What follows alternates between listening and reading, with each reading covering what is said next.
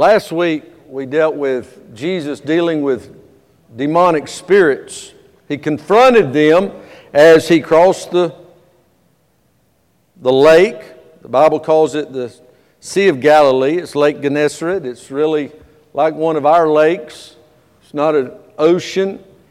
But he'd crossed there, and through a storm, God had taught his apostles, and then they came face to face with these demonic spirits. And Jesus went at them head on.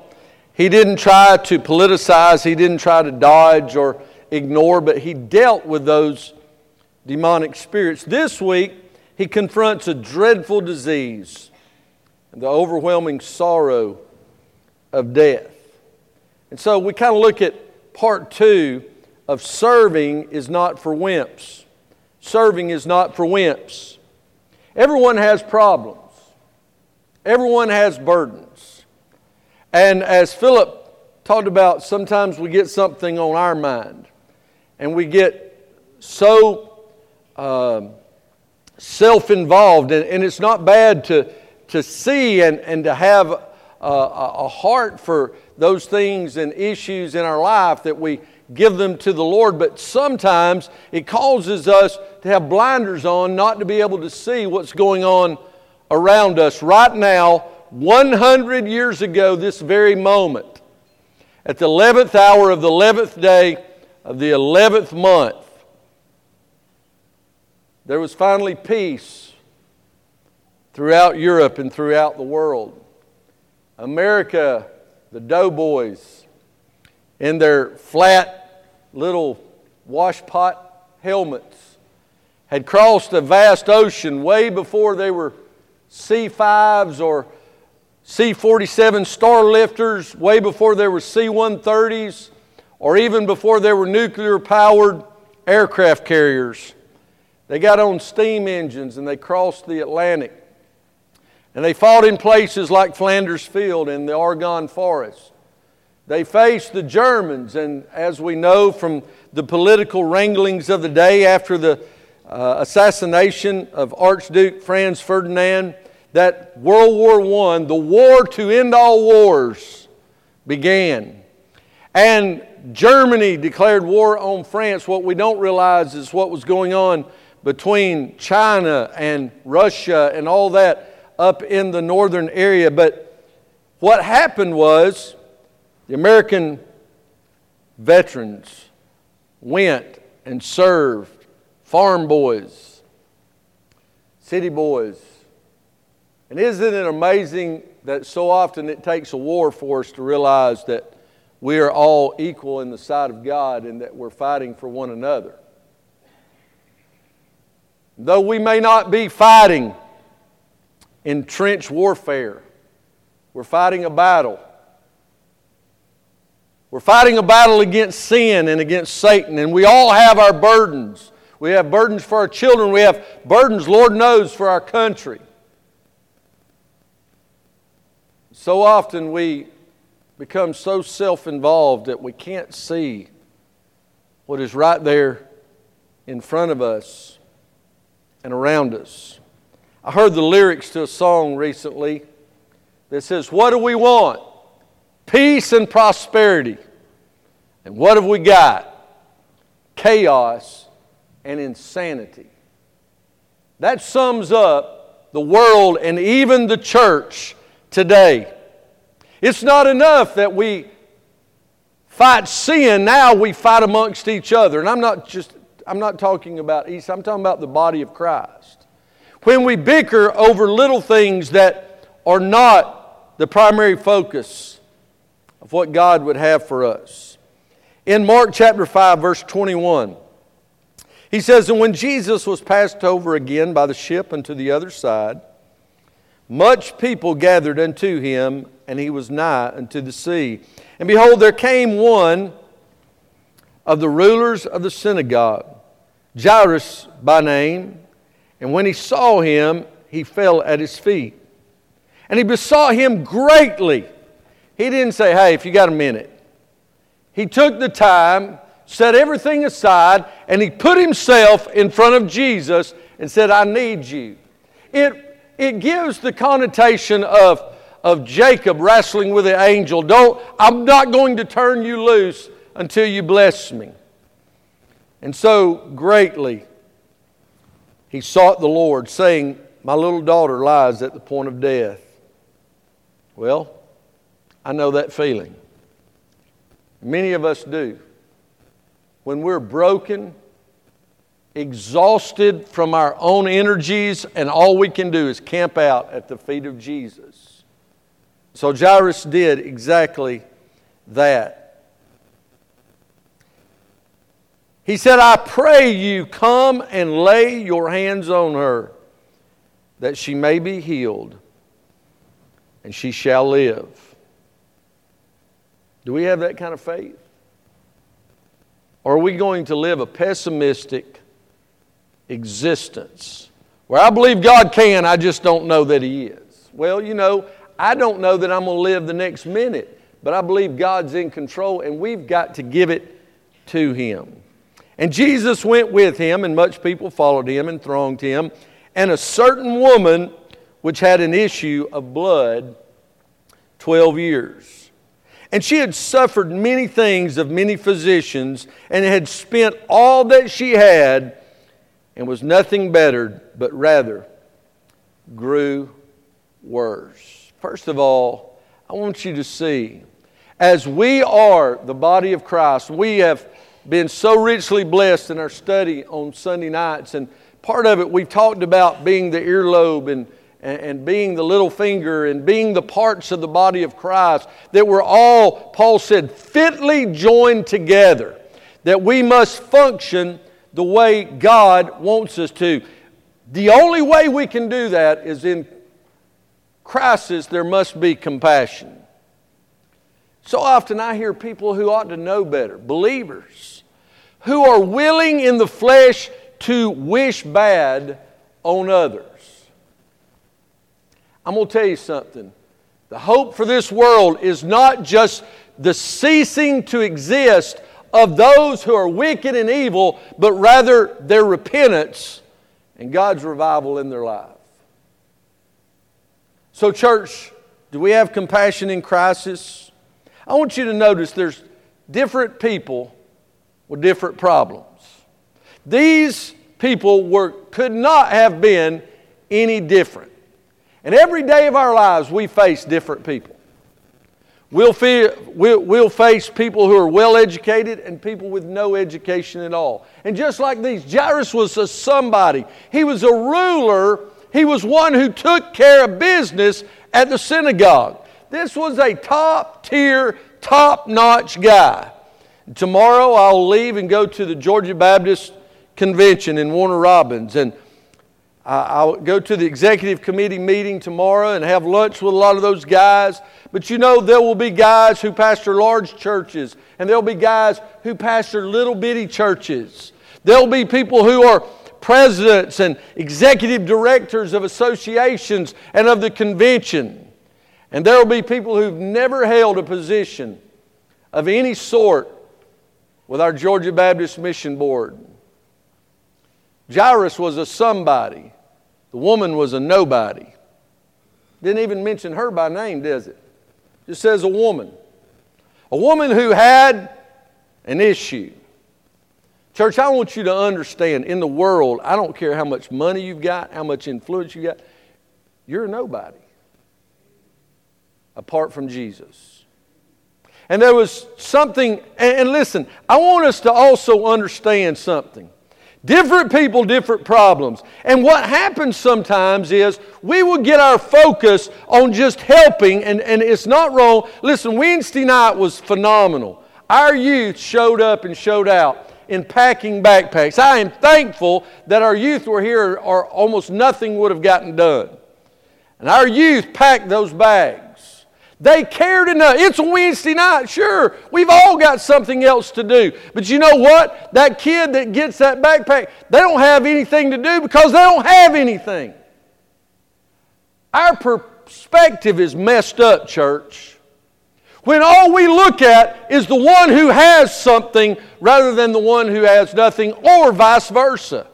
Where we pack backpacks for those who will not have a Christmas and forget that there cannot be a more empty Christmas than someone to have everything and not have Jesus.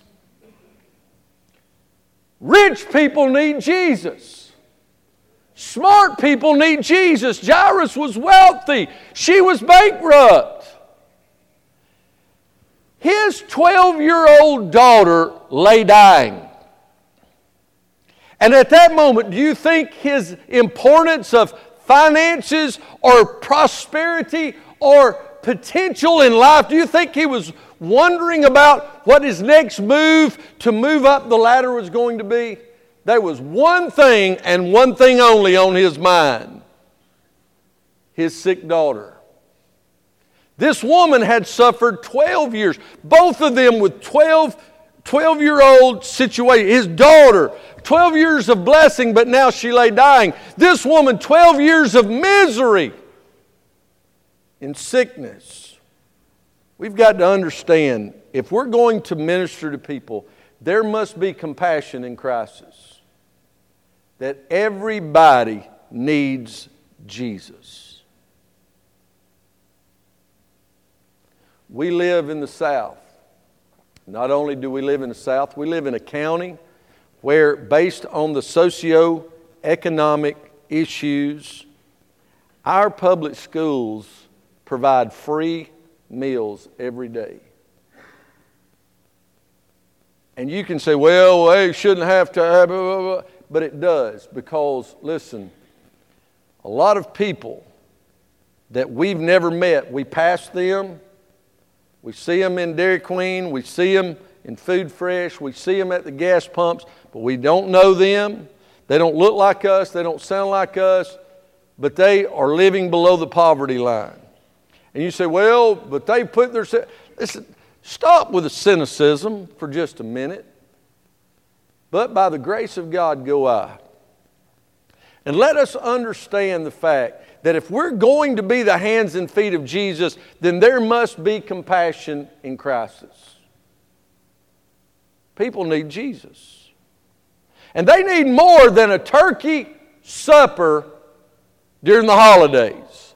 We, you know what? I don't, I, I do not mean this as offensive. I pray that it is used as an examination of our heart. Families need supper or to feel special or to get presents or to have some kind of ministry from the local church more than twice a year. And we've got to ask ourselves are we doing it for them or are we doing it to make ourselves feel better? Because God has blessed us so richly. Are we doing it in Bible school or we ain't got time? It's summer. We need a vacation. Are we doing it by reaching out and going and picking up people for Sunday school? Are we spending our time in serving in, in, in children and youth and in every other place? Different people, different problems. Look at verse 25. And a certain woman which had an issue of blood 12 years. 12 years every day. Every day. Pain, misery, suffering. She spent everything she had, and yet she suffered physically. Now, I'm one of those blessed few that's had kidney stones. Yeah, if you didn't feel sorry for me and you've ever had a kidney stone, you feel sorry for me now, you understand. And listen, I wouldn't wish that, wish that on my worst enemy. And I can remember my very first kidney stone. I was, wasn't feeling just right and felt almost like the flu coming on. And man, I just felt weak and clammy and hot and cold and every other kind of physical feeling you could have all at one time. And I will never forget, I went to visit a lady in the hospital who had just came out of surgery. I don't even remember what kind of surgery, but I'll never forget this. I walked into her hospital room. literally had just woken up from surgery, been brought from recovery back into her room. And when I walked in and I said something to her, she said, Preacher, I don't mean to be ugly, but you look worse than I do. I said, Well, I don't feel the best in the world. She said, Well, you look worse than that. And I left the hospital. And everything in my, the, the, the one little thimbleful of, of uh, depth that I have said, Go over there to your doctor. And all the pride and arrogance and, and I can handle this overwhelmed it. I said, I got to go pick up Emily from school and I got to do all this. And I got my truck and I left and I got halfway between the hospital and the school and all I could pray was, please, Lord, don't let me pass out. Literally, I wasn't joking. I was drawn up, I was trying to focus, and thank the Lord, halfway between the hospital and the school was my mom and dad's house.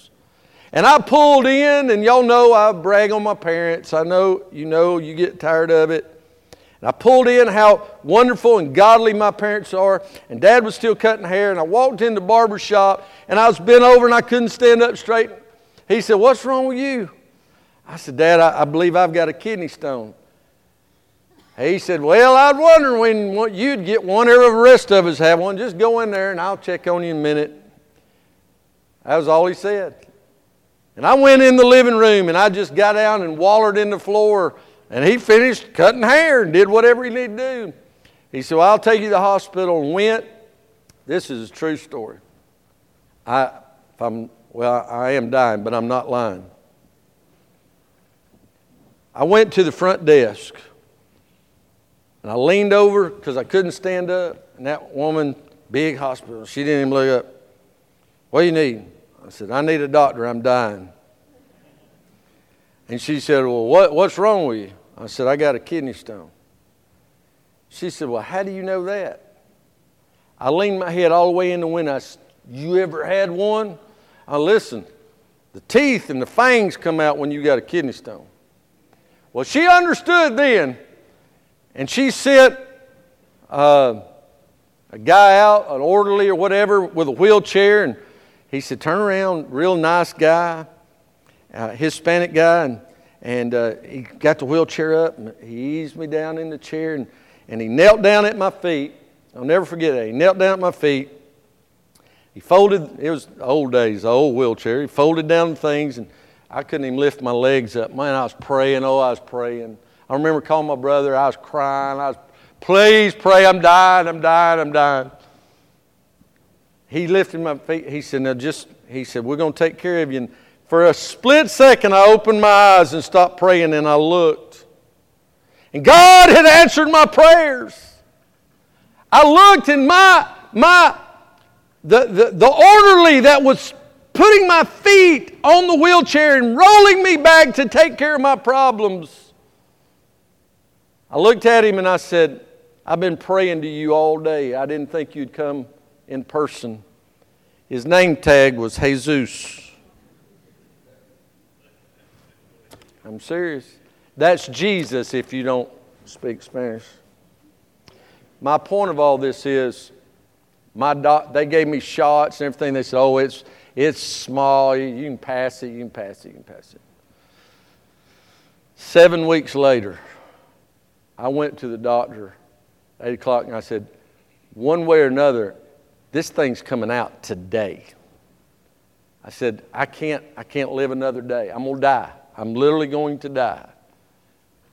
I cannot imagine 12 years of hurting nonstop, day by day. She suffered this, this sickness. She was weak because, listen, we know what happens with anemia. We know what happens with blood loss. We know what happens when things break down. Life is in the blood, and when the blood is weak, and so is everything else. You can't think straight, you can't operate. Everything about her life was consumed by this sickness.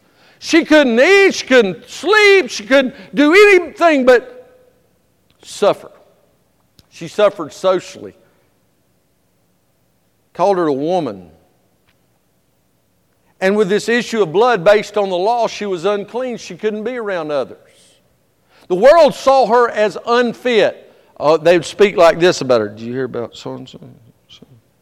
Don't you don't want to, you know? And, and, and when people, even serious, when they wanted wanted her to know, they'd wave at her across the across the street and say, "Hey, we're praying for you. Yeah, I'll I'll talk to you later." She was suffering physically, socially. She was not accepted because of the issues in her life. Does that sound familiar to the life in the world we live in today? That people, because of the issues they're facing, and hear me, drugs,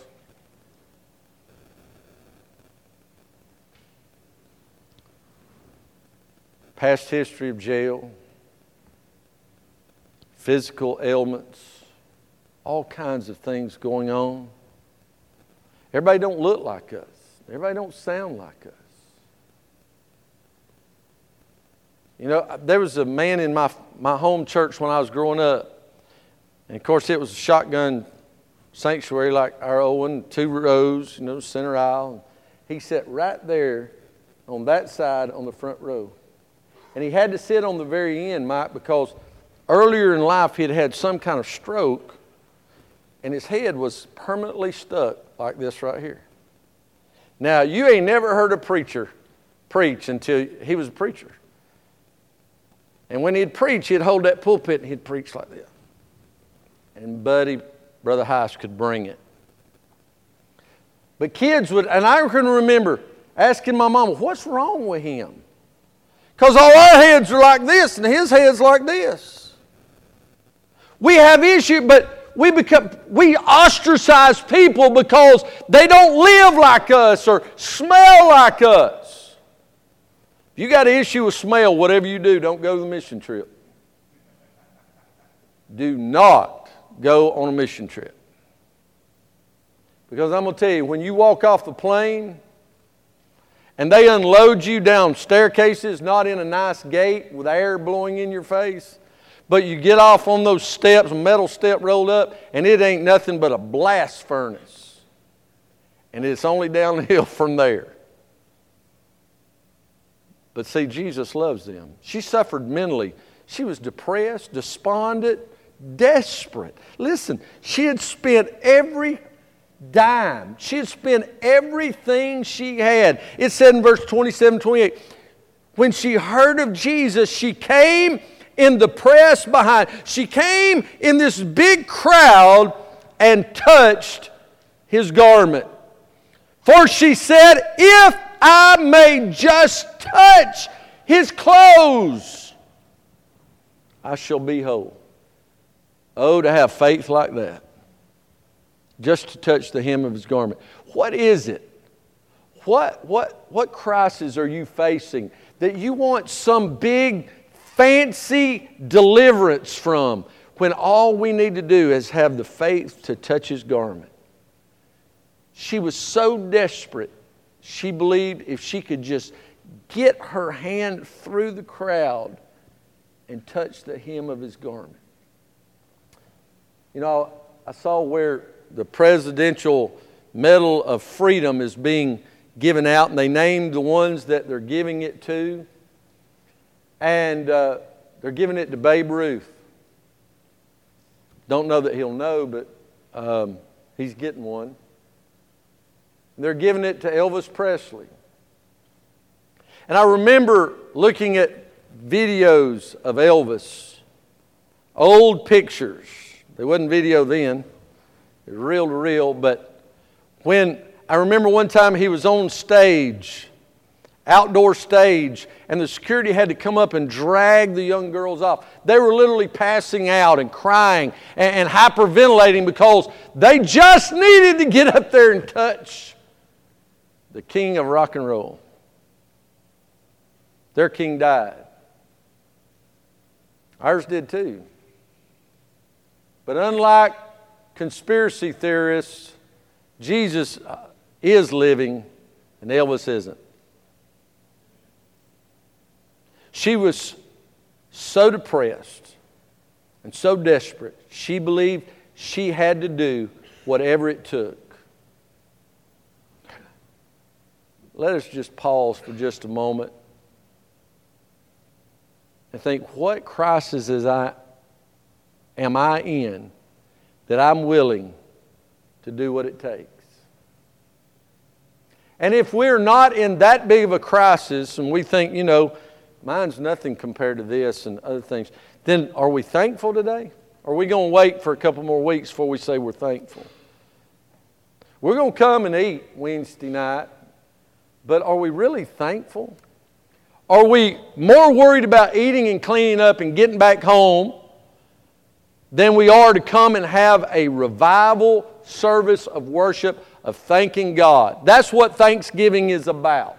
Listen, we talk about the pilgrims and we talk about the Indians and we put pillowcases over our kids and we make paper little headdresses for them and we look and we put cornucopias out. We put all this color but it's about being thankful. Can we not stop and praise him?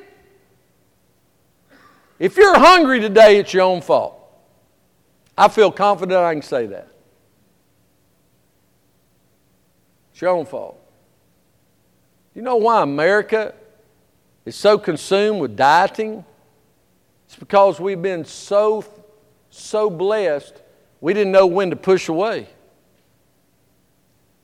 We ought to be thankful every minute of every day. We ought to be proud enough to stand up and praise Him who did it. Amen? Listen, compassion in crisis, looking at the different people with different problems. We notice that she suffered, but I want you to see what happened with Jairus. Look in verse 22. And he came one who was ruler of the synagogue, and when he saw Jesus, he fell at his feet. What does that tell us? Tells us he swallowed his pride. He swallowed his pride. Nothing else mattered at this point. Didn't matter what the people in the synagogue thought. Have you ever been that desperate? Listen, when, when you have a baby, when you have kidney stones. Listen, you don't, modesty is out the door. Just fix it. Amen? We so drawed up. Boy, we are so Baptist. We're so listen. He was vulnerable. When's the last time you've been vulnerable with the Lord? Because He already knows your problem. He already knows you. We're, we're worried about keeping up appearances. We want to be tough guys. Right now, you feel inside like you're about to lose control, but we don't want anybody to know. We won't ask people to pray for us. You know what drives me crazy sometimes? People who would get on me for not visiting them, but they never ever said anything to me about having a problem. I was just by osmosis supposed to know.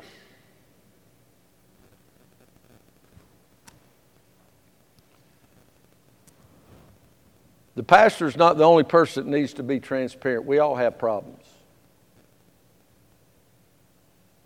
Whether it's unruly kids, whether we've been through a divorce, whether financially we don't, I mean, we're just barely making do or we're, we're so far behind.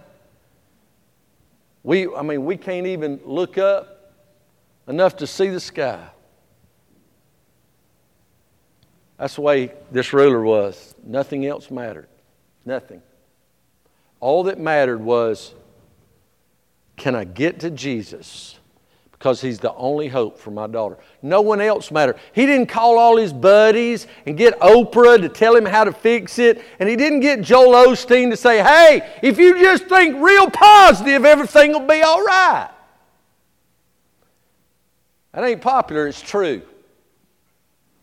That's truth. You say, well, you shouldn't have said that. Joel, listen, if you watch this sermon, Read your Bible. Don't just hold it up and tell everybody you believe it. Read it and believe it. Because when you trust Jesus, if we really believe this Bible and we really read it and we trust the Lord of it, then we've got to understand there wasn't anybody more faithful to the Lord than the Apostle Paul, and he gave his life. If we're going to believe prosperity gospel, throw the whole thing away. And listen, I want to encourage you in that. Because if you're in a problem right now and you're asking yourself, what did I do wrong? Ask yourself, what did Job do wrong that caused him his problem? What was it that the apostles did so wrong that almost all of them lost their life? And you'll come to one conclusion it was what they did right. Because they were a threat to Satan, and Satan come at them with everything. Why do you think they're killing Christian missionaries around the globe today? Because they're not living right? They haven't given up enough? God is glorified in it. Church, we're worried about missing an extra hour on Sunday to get up and come and study God's Word. When you get desperate, you'll call everybody in the world to pray for you. I've got news for you. The pe- half the people, if not more, that's going to put praying for you on Facebook or any other social media wouldn't know the Lord if He met them on the street. If you want somebody to pray for you, walk in on Sunday morning and say, I need you to pray for me, church. And call on, hey, it wouldn't hurt you to call on the Lord yourself. Because when you get desperate enough, nothing else matters and no one else matters. Don't matter if you're popular anymore. Doesn't matter whether your friends like you or don't like you. It doesn't matter whether you lose your job or not. What matters is what matters. Amen? We don't need a family leave act to know I'm willing to quit my job and to do whatever it takes to, to look after my family. You know why we honor veterans? Because every one of them raised their hand and said, I'm willing to leave all the comforts of life and everything else to do what else because nothing else matters.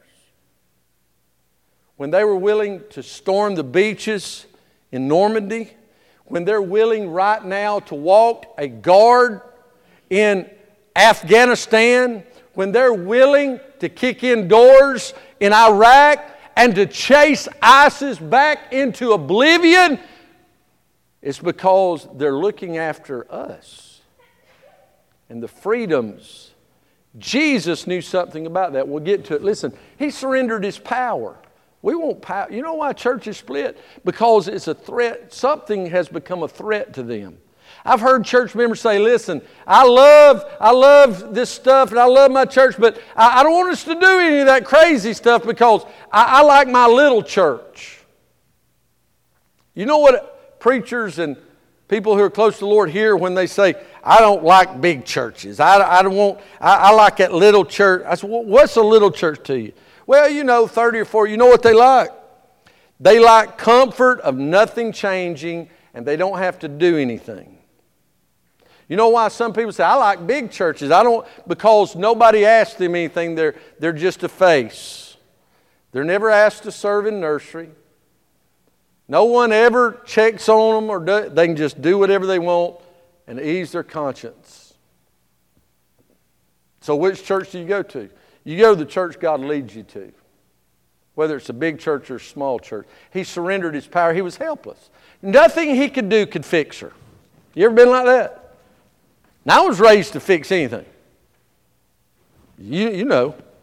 I mean, you know, you can't just call a mechanic, come fix my tractor.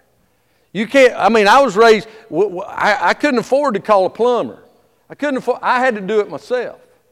Daddy had taught me that stuff. Daddy taught me how to fix a P-trap on a, uh, uh, on a lavatory. Daddy told me, showed me how to, how to wire uh, a duplex convenience outlet. Dad showed me how to do some of this stuff. And, and, and, through working with my hands, my granddad showed me how to cut wood, how to measure, and how to do those kind of things.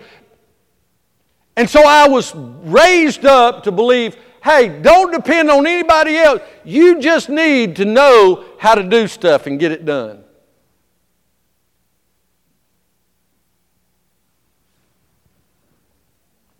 Standing in a intensive care unit in Pensacola, Florida.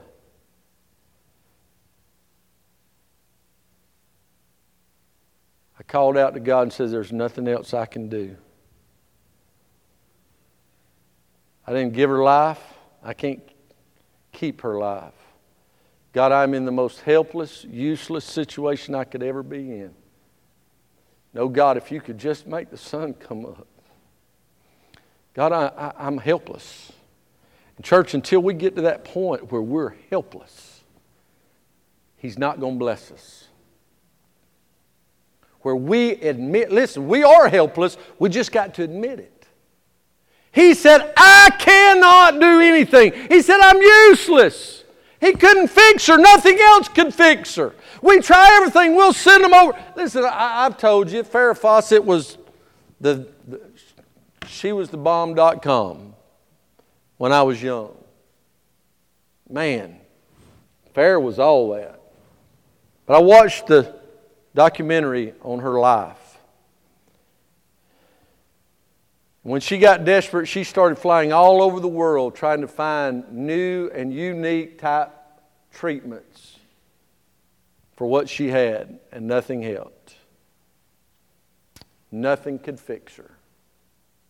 But I'm here to tell you today, we're never without hope. Any of you see the story of the Christian guy who is blowing the, the doctors and the scientists' minds right now, who very clearly on national news they showed the brain tumor that he had, and they began to pray and anoint and I mean salt the Lord. I'm not talking about kooky stuff.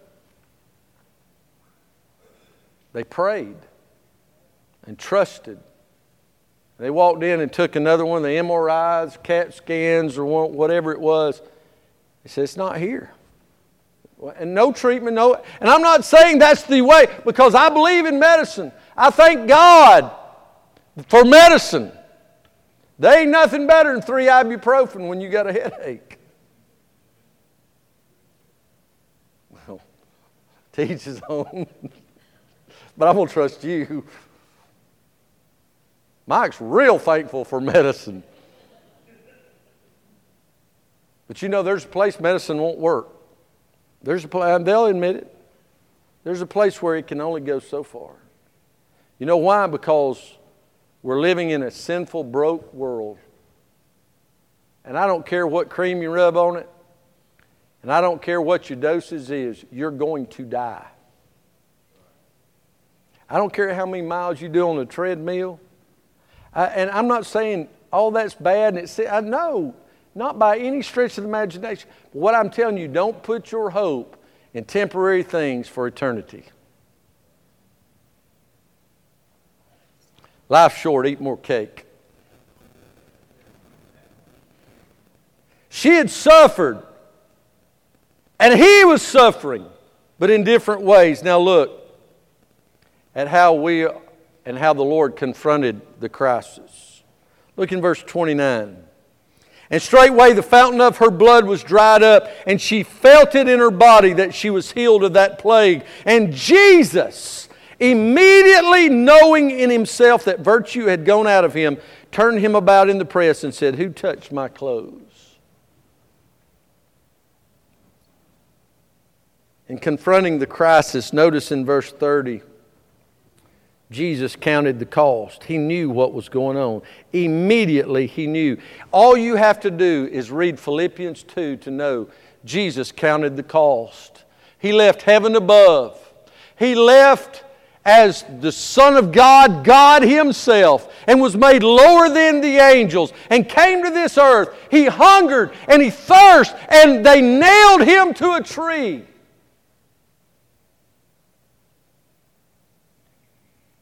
He may shed his blood for you and me. Jesus counted the cost, both physically and personally. It said in verse 40, and they laughed him to scorn. He walked in and he said, The girl is just sleeping, she's not dead. When has God done something in your life and you just refuse to believe it? He answered your prayer and you didn't believe it. It always astounds me. I, I love the story from the side of God blowing our minds, not the side of the church's lack of faith. They had a prayer meeting for the sole purpose of God to deliver Peter out of jail. Y'all remember that story in Acts? All the church, listen, it would be like the, the, the patriarch of Eastside Baptist Church getting locked up. We know, no, everybody absolutely positively knows they're innocent. They're, they're being sentenced to death for something they did not do. And we all came together and we began to pray. And we got on our face and we prayed, Oh, dear God, listen, we don't want lights on. We don't want any music. We don't want any preaching. We just need to come and seek God. And we fill these altars.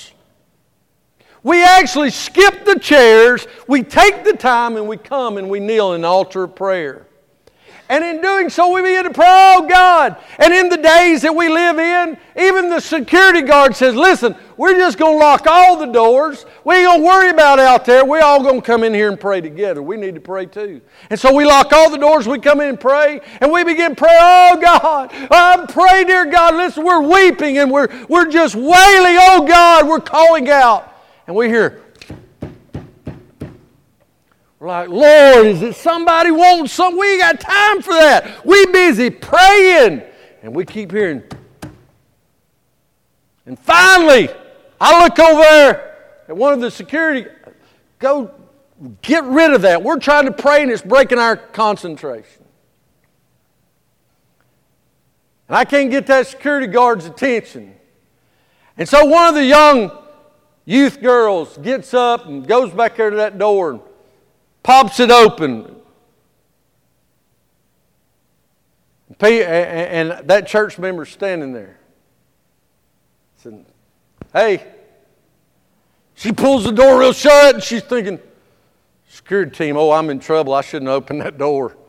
And she comes back, she tells security guy, and security guy looks over at me and says, Our church, she says, church member's at the door. So, no, she's been eating too much pizza again. Good grief, we're trying to pray and she's making up stuff. These crazy youth, why do they do that? We're trying to be serious about God. They're doing all that. That's what happened. The little girl went to the door. Peter says, Hey, I'm here.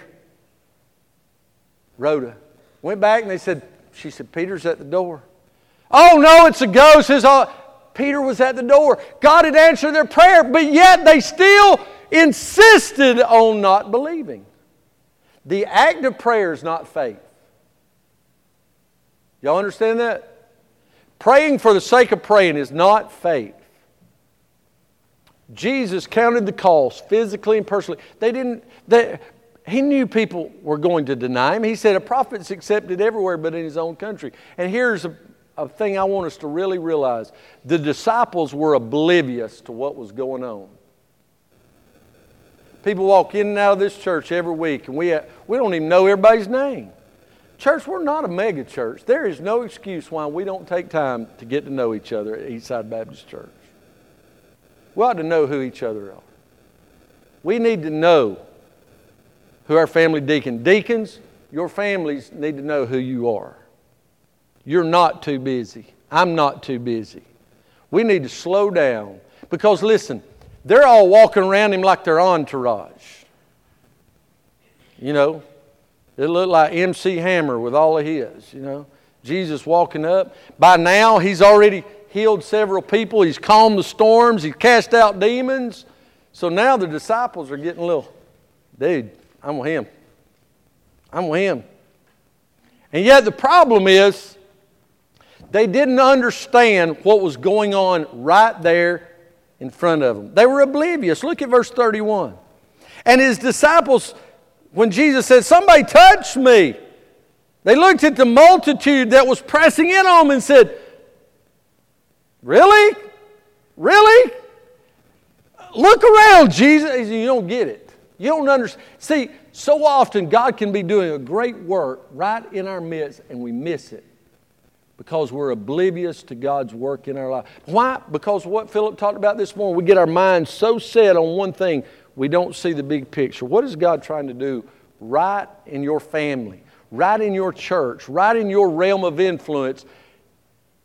And because you lack sensitivity, you're not prayed up. You're not allowing God to work. You become, listen, we become so inwardly focused. Listen, I'll come to church as long as it doesn't upset my apple cart. If it doesn't make me uncomfortable, if it doesn't go too long, as long as everything in my family is taken care of and it's ministered to and everybody's doing it, then I can come and I can just sit here and somebody else can do the ministering.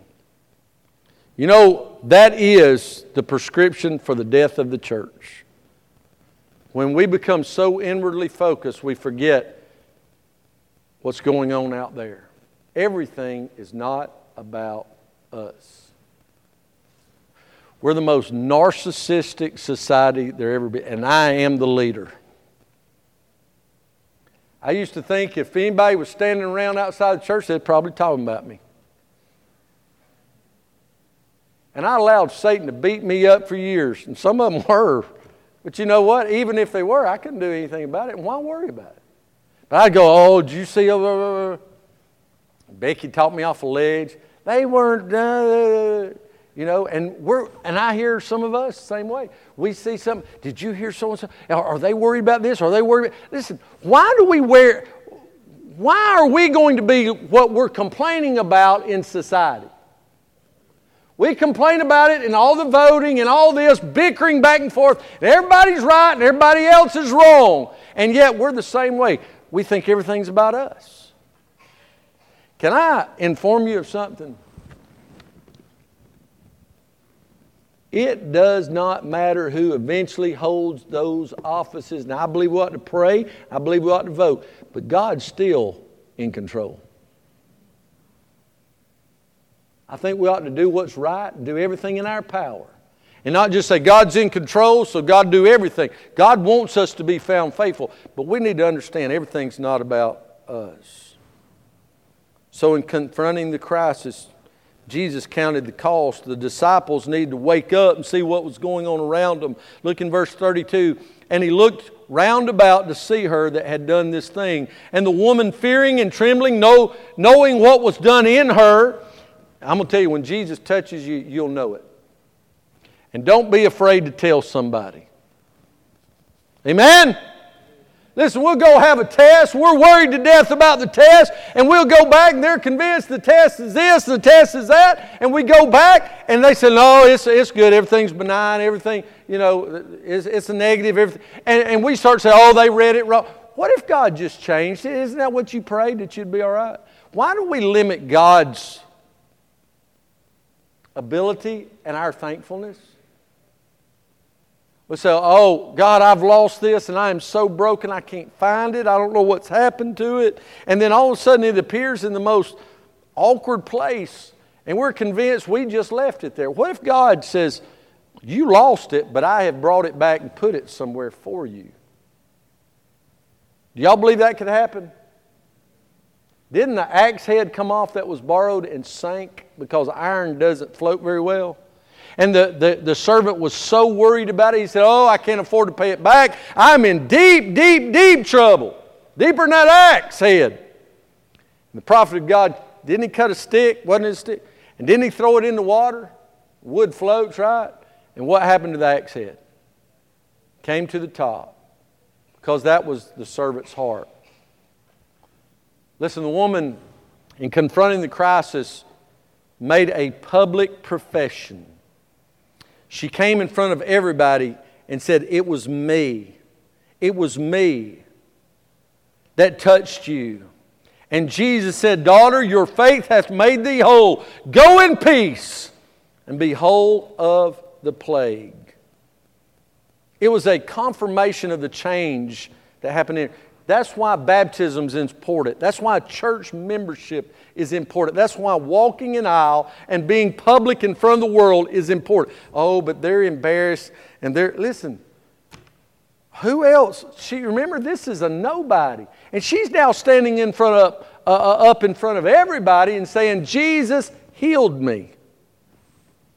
God expects a public confirmation and profession in our life to show the world outwardly what happened inwardly. What about the ruler of the synagogue? Look what it says.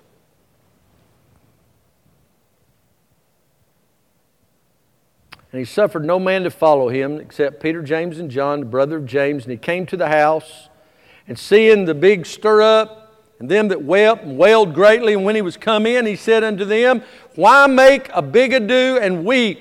The damsel is not dead, but sleeps. And they laughed him to scorn. Aren't you glad the story doesn't end there? When the world mistreats you, young people, when you feel bullied, somebody makes fun of you for following Christ, They make fun of you for reading your Bible. They make fun of you for going to youth group. Listen, it doesn't end there. The story, your life story, doesn't end with the way the world treats you or what the world thinks about you. But when he had put them all out, he took the father and the mother of the damsel and them that were with him and entered in where the damsel was lying. And he took her by the hand and said unto her, Damsel, I say to you, arise. And immediately, straightway, the damsel arose and, woke, and walked, for she was of the age of 12 years. And they were astonished with a great astonishment. You see, Jairus had faith in the one who could do something. You remember, he was helpless. He was hopeless. Nothing in him, no one outside of him, nobody in his realm of influence could do anything but Jesus could. Are you seeking the right person for the right reason? Faith in the one who can do something about your issues. Faith in the future he has for us. When he, listen, they were not at the ruler's house when he came to Jesus. He said, My daughter is sick. God already knew what he was going to do there. And it was proof positive that Jesus was faithful, that Jesus did what he had called on in faith. And it shows that we've got to believe that God is out there in our future already taking care of problems that we can't even see yet. So, what do we do? Verse 36 says, Do not be afraid, only believe. And what did he tell the girl? In verse 41, arise. And so, with those words today, as they come to the instruments. I want to challenge you not to be afraid, to only believe. And if you say, you know, it's time for me to wake up. Stop being like the disciples and be oblivious to everything going on around me. It's time for me to be honest and realize I'm a nobody, but Jesus is everything I need. That I may think I'm something, but I'm really nothing. And there's nothing in me, nothing innate, nothing about my life that can do anything to solve the problems of this world, the problems of my family, the problems in my life. But what I need to do stop doubting and only believe.